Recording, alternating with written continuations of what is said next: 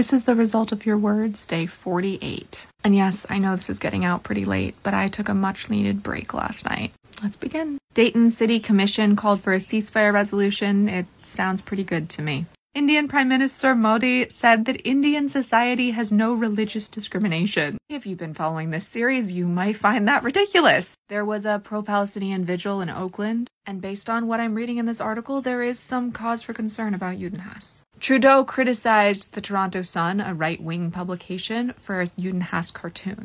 Another Jewish billionaire has suspended donations from Harvard due to Judenhass. A Jewish council member received Judenhass postcards in Mount Pleasant, South Carolina. Missouri House Democrats have expelled Shrewsbury from the caucus due to her outlandish conspiratorial Judenhass. Judenhass at a York, Pennsylvania youth hockey game is being investigated from about a month ago. We don't have any other details at this time. A medical professional in Houston has been posting quite a bit of Judenhass. A Jordanian newspaper is publishing Judenhass cartoons, including things as horrific as blood libel.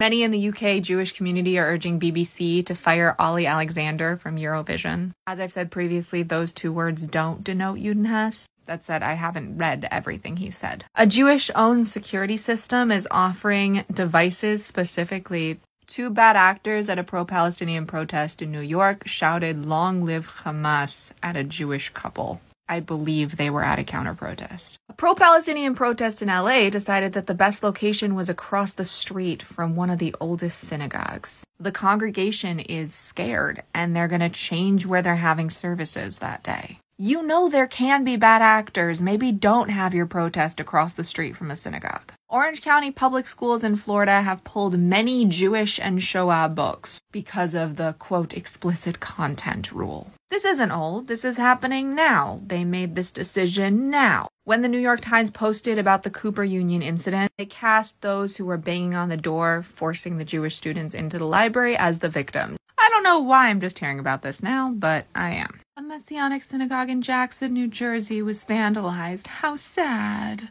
A woman cut down an Israeli flag from someone's house. In Newton, Connecticut, it is being prosecuted as a hate crime. And this article argues that it's just another country's flag, and while it is vandalism, it is not Judenhass. As long as there's nothing else attached, I think I tend to agree. An Amazon worker added a note saying, Unalive to Zionists inside a book about Israel. That Amazon worker has now been suspended. Al Qaeda Media Group is saying that Muslims should support Palestine by targeting the Jewish community. A teenager in Buckinghamshire has been banned from social media after planning to live stream an attack on his Jewish neighbors. Armed robbers broke into the Staten Island home of a Jewish family in a Jewish neighborhood. The NYPD is insisting it's not Judenhass. In Queens, an elderly man living at a condo has been charged with anti Muslim graffiti at the complex. No, a Muslim artist is not involved in creating idols for Ram Temple in, of course, Uttar Pradesh. According to this article, the Ontario government is screening law students who signed a pro Palestine letter. I'm kind of hoping the letter is pro Hamas, because otherwise, this is gross and horrifying.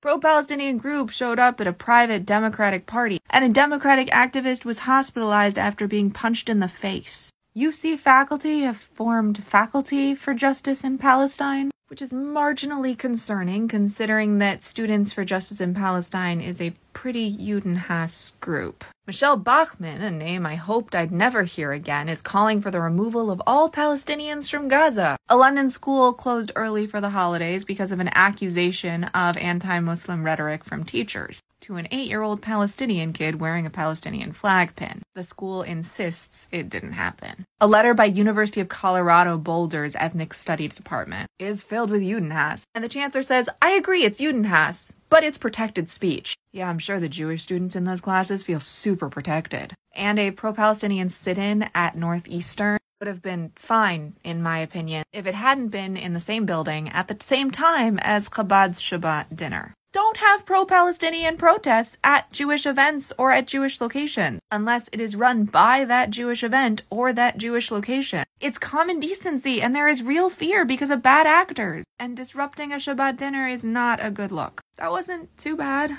Refuah Shlema to all of us in need of healing, and may the memories of those who have been lost and those who will be lost be a blessing and a revolution for peace, freedom, and safety for all. Short Cast Club